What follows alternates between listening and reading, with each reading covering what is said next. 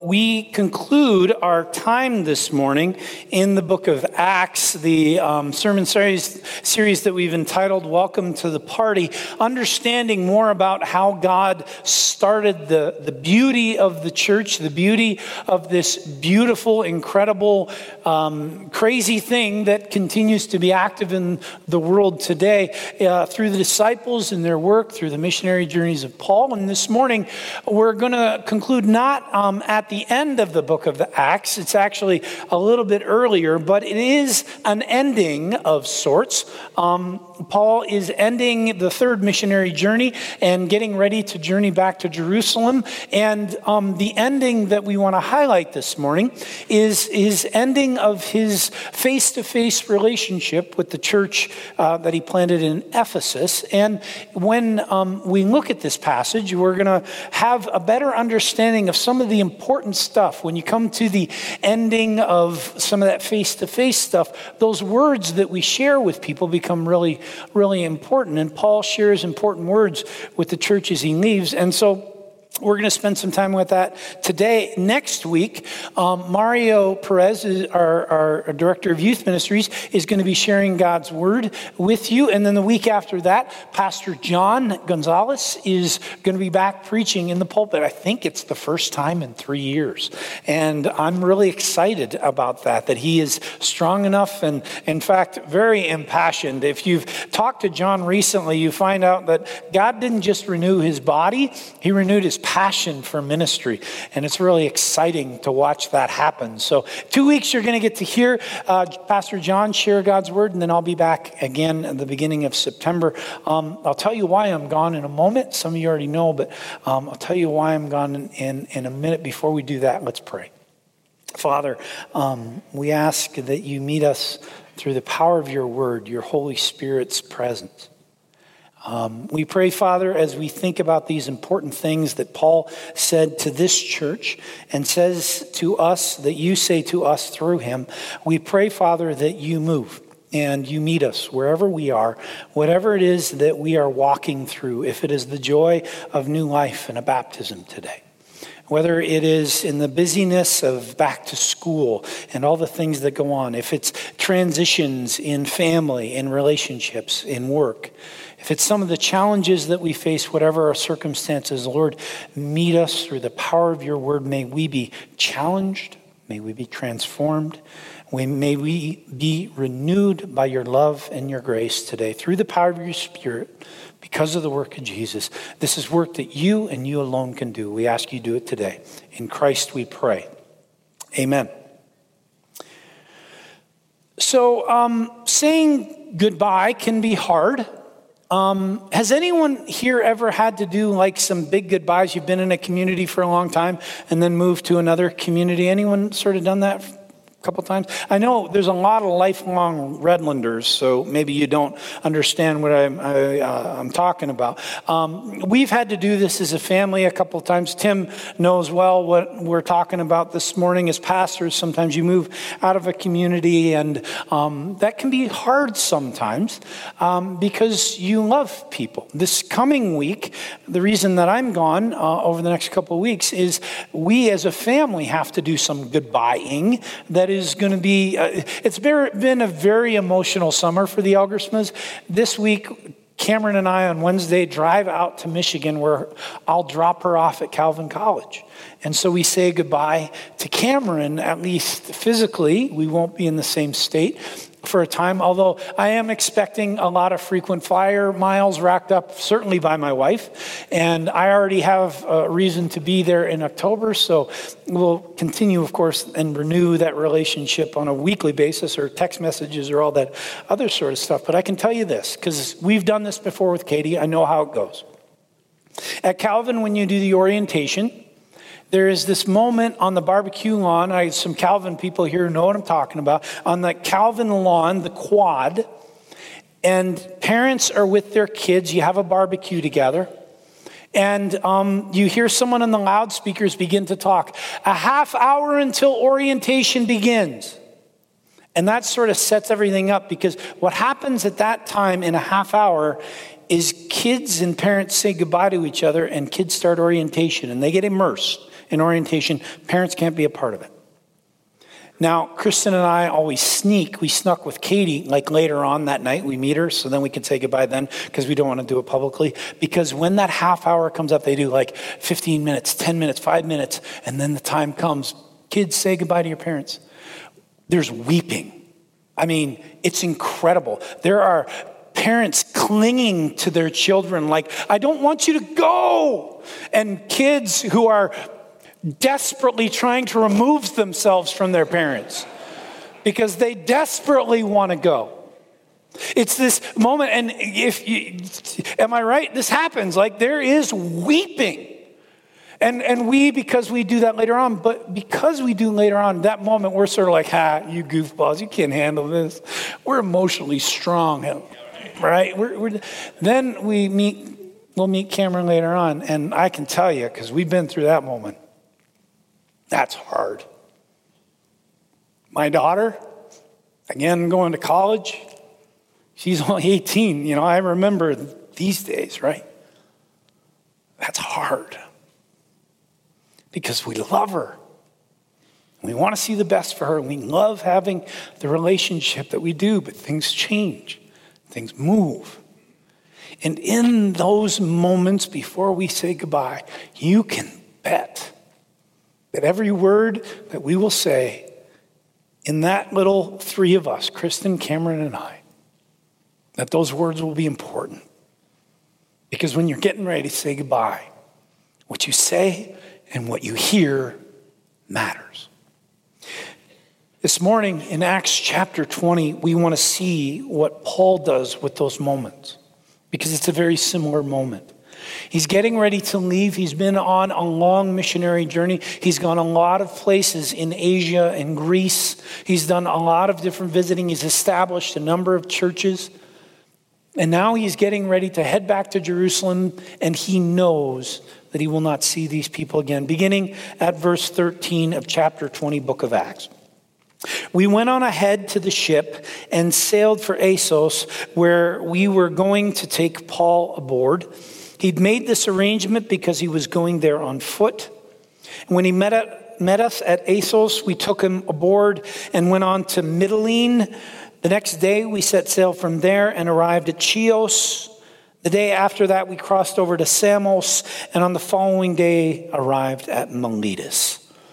Paul had decided to sail past Ephesus to avoid spending time in the province of Asia, for he was in a hurry to reach Jerusalem, impossible, by the day of Pentecost. Now, to start off, as we frame this passage, we get a little bit of a picture of what's going on. Paul is finishing up, he's, in a sense, tying up loose ends before he heads out. Now, last week, remember, we talked about Paul's passion. Paul took the passion of Christ's commission to go and make disciples and to baptize them. He took that passion from Matthew 28 19 and he embodied it. And he embodied it with obedience, and we see that at work here. All these little Chios, Samos, Assos, these are little towns or little islands in the Greek archipelago that Paul hasn't yet visited. And because of his passion to be obedient to the commission of God through Jesus Christ, he has to make sure if there's another person, if there's another place, if there's another context in which I can be faithful to God's call to preach the gospel, I will do that. So each of these names of places, it's not just stopovers to get food and water, it's not just a bathroom break. This is an intentional move by Paul to make sure that he's obedient to God's calling and to share the gospel as much as possible. But he's already done that with Ephesus. And he knows that if he stops in Ephesus, that it's going to take a lot longer for him to get home. We know he's in a hurry because he wants to be back by Pentecost. Why would it take so long? Well, it's because these are Ephesian people. Now, this morning after the service, I expect, I, I, know you have somewhere to be for the wedding, Tim, but I bet you that you and your wife, you're going to get absolutely mobbed.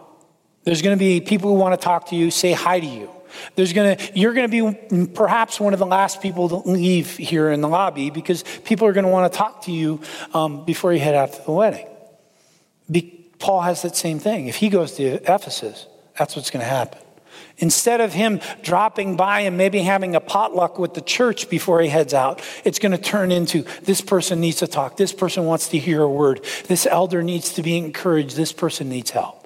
And he knows it's going to take a long time because he's built up that relationship of love in the Ephesian church. And he wants to keep moving, but he wants to say a word to them. And so instead of him going to them, he calls the elders to him, a small group, a group of about 12, so that he can share some words with him, his final words to the Ephesian church. That begins in verse 17. From Miletus, Paul sent to Ephesus for the elders of the church. When they arrived, he said to them, You know how I lived the whole time I was with you. From the first day I came into the province of Asia. I served the Lord with great humility and with tears, and in the midst of severe testing by the plots of my Jewish opponents. You know that I have not hesitated to preach anything, excuse me, that would be helpful to you but have taught you publicly from house to house. I have declared to both Jews and Greeks that they must turn to God in repentance and have faith in our Lord Jesus Christ. Again, the Great Commission. Paul was affirming that he's lived into that Great Commission. And now, compelled by the Spirit, I'm going to Jerusalem. Not knowing what will happen to me there, I only know that in every city the Holy Spirit warns me that prison and hardships are facing me. However, I consider my life worth nothing to me. My only aim is to finish the race, complete the tasks the Lord Jesus has given me. Task of testifying to the good news of God's grace. Now, again, we affirm Paul called the elders. Now, again, why would that be important that he calls the elders? Well, certainly it is to save some time. But remember, we've talked about this before.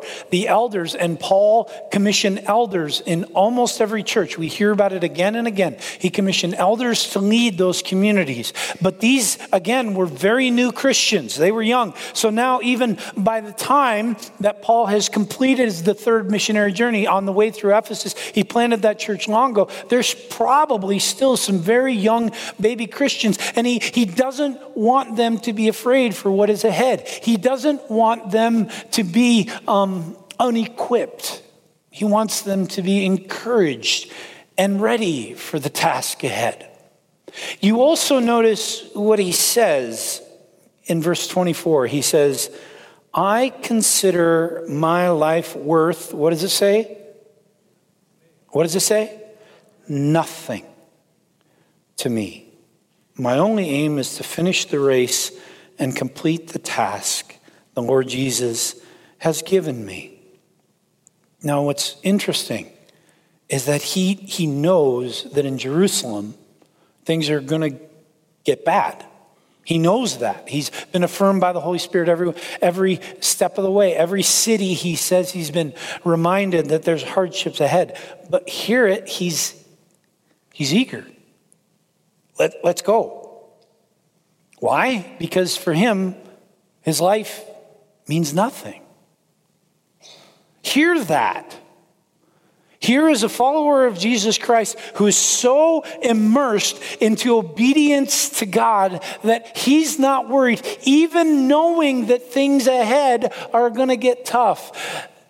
What do we do with tough things? How many of you avoided some tough things this week? You said, No, I'm not going there because that's going to be hard. You decided to, to to, in a sense, take the easy way out. What's interesting isn't that the part of our culture that we see every day, right? It's easy, it's simple.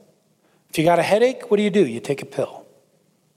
If you've got a challenge ahead, then maybe you employ, for example, um, Kristen and I were talking. If there were hard work of retiling my bathroom, she said, Well, you can do it. And I said, I don't want to.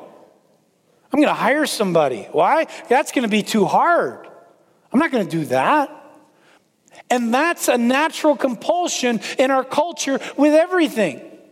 Because we have often the capacity to avoid the suffering, avoid the challenge, avoid the hard work. And Paul knows that the suffering is ahead and he's eager for it. Friends, there is a radical difference oftentimes between the culture and the faith life of Paul and people around him than there is for ours. And we need to hear that. Because I think oftentimes, and I know this, I'm only going to say it for me. I'm a softy. I'm a, you've heard me say this before, namby pamby sissy la la pom pom girl. I really am when it comes to some of the challenges of following Jesus with that sort of passion, that I would be willing to go this place, that place, in every person that I meet, every context that I'm in, make sure that somehow the gospel of Jesus Christ is proclaimed. Because I don't know that I'm always in it with my whole heart. When you're in the classroom this week, seventh, eighth, ninth, tenth graders, are you passionate about making sure or making sure that at least you're faithful in sharing and showing Jesus to the world around you? Teachers in your classroom, people in your workplace, people in your neighborhood. Are you sold out for that passion? Because if you are, it begats certain types of behavior. There's no longer fear of being rejected. There's no longer this concern of reputation. Paul certainly wasn't living into a concern for his reputation. He knew it was already shattered culturally, and he just totally went after it. When the passion comes and we're sold out to it, our behavior follows. I'll give you an example. It's not a good one, but it'll sort of work. Years ago, many of you know I was a youth pastor for a long time. Took a lot of trips with youth groups all over the country. Did a lot of driving on road trips, did a lot of flying. And there was only one time that I lost kids. Only one time. Only once. All those trips, literally, I think it was like 100,000 miles, I only lost kids one time. I'm going to tell you about that time. What's the name of the grave right above Denver there? Is it Wild Bill Hickok's grave or whatever that grave? Who is it? Buffalo Bill. Buffalo Bill's grave above the hills of Denver. It's about 45 minutes away from downtown Denver. You got to drive up all these hills to get there. We were on a service project with a group of about 22 kids in Denver. We decided as a night activity to go up and see Buffalo Bill's grave and just hang out there, watch the lights of Denver down below us as the sun, sun went down. It was going to be one of those beautiful nights. We drove up there, a lot of twists and turns. Um, in order to get up there, it takes a little while. You get up there, and there's a parking area and you just sort of hang out and places to sit and talk, and we were doing that. And the sun went down, and we saw the lights, and then they announce it. They announce it again over a speaker. They say, Hey, park is closing in five minutes, which as a youth pastor, it means, Hey, everyone, load up, right? Everyone get in your cars. We had about five cars, which is the problem. We had five cars. So everyone loads up in five cars, and we start down the mountain. And we get back down and we hit the interstate, whatever that interstate is that you take back to where we were. And we're on the interstate, and suddenly we all had radios. Over the radio, I hear, um, where are Halia and Cynthia? They're not in my car. They're not in my car. They're not in my car. And I'm looking around in my back seat. They're not in my car. I left them up at Buffalo Bill's graveside. And it's a little bit wild up there. Like literally, it goes through your brain. Bears. Bears go through your brain. You're thinking these girls are getting eaten by Yogi Bear. It's happening. Or cougars. Or squirrels that are bananas. I don't know. Everything goes through your brain. So we pull over on the interstate Okay, here's what happened because in this moment, I went from this is a nice night to I'm all in. Everything is focused. These girls are gonna die if I don't get back up there.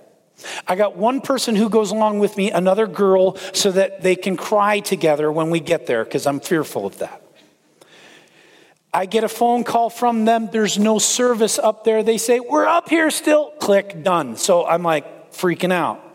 We get off the freeway. It's just me and the girl in the truck. I take one of those emergency turnarounds that only cops and tow trucks are allowed to take on the interstate. Go booking back. I'm on the interstate for maybe about two miles. By the time I'm through there, I'm going 140. I'm in a Chevy pickup. It's got a big engine. I'm moving. We hit the switchbacks. The whole time, I'm literally, this girl sitting beside me, I'm speaking in tongues, praying to Jesus. Like, you know, the handbrake turns where you're going around and you kick the dirt up? I wasn't afraid whether or not I was going to die. I wasn't afraid for this girl because they were getting eaten by bears. I had to come and I had to help. I had to help these girls that I had left. And here was the worst part. One of the girls, had been a girl who had never felt included at youth group. So it gets even worse. Now the youth pastor forgot her and she's not included. Like, this is the worst thing ever. And we get there, and the gates are locked. The two girls are just sitting there together. They're huddled, they're praying, they got tears coming down their face. I squeal to a stop. The doors blow open. This girl gets out. These two girls come back. It's one of those moments of grace that I am forever grateful for. Come around my door, come up to me, and both of them embrace me in this bear hug. The only bear that was there was the hug they gave me. Because I was all in in that moment, I was willing to live into behavior that I never, ever, ever exhibit any other time. I don't drive 140, friends. I don't use the handbrake going around corners. I have care and concern for others, including myself. But because of the passion that I had to make sure that those girls were safe and okay, my behavior followed. That's what's going on with Paul. And for us, asking the question, what sort of behaviors will follow the passion that God has given us for the gospel as we grow that passion to share the world of Jesus Christ with others? Because what happens if they don't get it? You know the answer to that question. To have that passion is God's calling, and we live obediently to that as Paul did. Let's continue, verse 25. Now I know that none among you None among you, um, among whom I have gone about preaching the kingdom, will ever see me again. Therefore, I declare to you today that I am innocent of the blood of any of you. For I have not hesitated to proclaim to you the whole will of God. Keep watch over yourselves and all the flock of which the Holy Spirit has made you overseers. Be shepherds of the church of God, which he bought with his own blood. I know that after I leave, savage wolves will come in among you, will not spare the flock. Even from your own number, men will arise and distort the truth in order to draw away disciples after them. So be on your guard. Remember that for three years, never stop warning each of you day and night with tears. Now, Paul knows that he's not going to see them again. But he also knows, and this is important, friends, he also knows that he's spoken the truth to them. He says to them, You know that I have been faithful. You know that I have spoken truth. You know that I have spoken love. And now he releases it to them. What does he say? He says, Therefore, I declare to you today that I am the innocent of the blood of any of you. He's saying, in essence, now it's up to you. Now it's you and Jesus. I'm not involved anymore. Which is important for us to hear because, friends, so often we think we're responsible for the faith of others. We think that we're responsible to make sure that our children know Jesus. How many of you have felt that guilt if you, your kids don't know Jesus, right? You feel that guilt. But asking this question have you been faithful? Have they heard the truth? Do they know the story of God's grace? Because if they do, in some senses, we don't wash our hands of our love for them, but we do wash our hands of our responsibility. Because who saves? Does Don Bierman save? Praise be to God. Does Scott Elgersma save? Praise be to God. No. Jesus saves. And Jesus is the one who is at work in the lives of your friends, your coworkers, your students, your, your whatever it is, whatever the context is, but for you and I to be able to say, we don't have to worry about it anymore because you're in the hands of Christ. And frankly, He's way better than dealing with this than I am. That's what we can do. We have to be faithful, but then we allow Jesus to work as Paul did. And Paul continues to do. And then he cautions them about spiritual attack. And he said, This can come. Get ready. And for us as a community to remember it, remember that because frankly, in the world that we live in, that power for spiritual attack is just as prevalent, if not more prevalent, than the time of Paul. We need to be wise and discerning. We need to be watching out for one another. It's sometimes one of those things where, as a pastor, I send out uncomfortable text messages, make uncomfortable phone calls, and have uncomfortable meetings. That the elders do too. That we as a community are willing to say, we don't want the wolves to have anyone to get after. We don't want the community to experience being devoured by the spiritual attack. So we get engaged in the work of protection, of discernment, of wisdom, of mutual encouragement, and of love. And friends, you're a part of that. It's one of the reasons why you say, I do, when families stand up here and, and offer their children before God in baptism, because you are a part of the work of being guards around the spiritual battle. And we engage in that. And we can't be fearful of that. It's okay sometimes, friends, to ask friends hard questions about their faith. You should. That's actually being a loving brother and sister in Christ. If you see a friend exhibiting behavior, you see a brother or sister who's living into a life that does not honor God, love says that you care for them enough to ask a question. And Paul is cautioning the community towards that. But thankfully, in all these commands that Paul gives, because there's a lot of commands, he closes the passage. We close the passage with this beautiful picture beginning in verse 32. Now I commit you to God, to the word of his grace, which can build you up, give you inheritance among all those who are sanctified, not coveted anyone's silver or gold or clothing. You yourselves know that these hands of mine have supplied my own needs and the needs of my companions. And everything I did, I showed you that by this kind of hard work. We must help the weak. Remembering the words the Lord Jesus himself said, It is more blessed to give than to receive. When Paul had finished speaking, he knelt down with all of them, prayed. They all wept as they embraced him and kissed him. What grieved them most? Was a statement that they would never see his face again. Then they accompanied him to this ship. Now, Paul commits this community to God. And it's an important step, and it's one that we can learn from. To commit those conversations, those friends, those family members to God. To say, Lord, it is now up to you. I have been faithful. I have been obedient to your calling. I now have faith that what I have done, you will take glory in by continuing the work that I have started.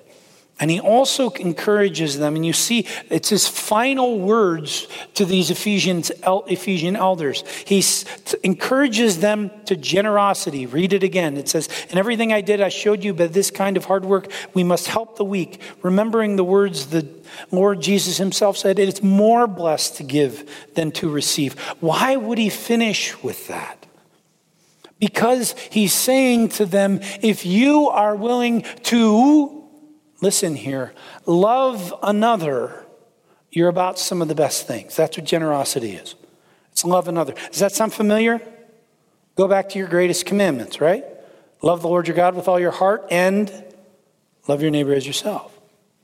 So we have here Paul encouraging the people, the elders, the leaders of the church towards that kind of love for another, living into that, leaving a legacy. He's, Paul is leaving a legacy in the lives of these elders by saying to them, These are my final words. Now go and do them. Paul's asked the question what's his legacy? Are we? What is your legacy? This is how he closes it. Yeah, there may be correspondence with the Ephesian church. We know he read the, wrote the letter of Ephesians. We know that he probably wrote the mother letters. But this is his final closing words. He's leaving that legacy of faith in them because leaving a legacy is important. Tim's left a legacy here. For sure, a beautiful gate. That's an important thing, a mark that God has done work here. Others have left legacy. I pray that God leaves a legacy through my ministry and my work here. But for us to ask that question in our lives, uh, this was really brought home to me a couple weeks ago when a very dear friend um, of ours, so it's an old friend, we haven't spent a lot of time with her uh, in the last number of years, but we were very, very close with them about 20 years ago. Her name was Mel, Melanie. Um, on August the 3rd, Melanie died. She died of um, ocular cancer, cancer in the eye that had spread to the rest of her body. It was very quick. She was 55 years old. They have four children, her and her husband Dan. Two of them are adopted. Um, it's a sad story. This is a former babysitter of Kristen.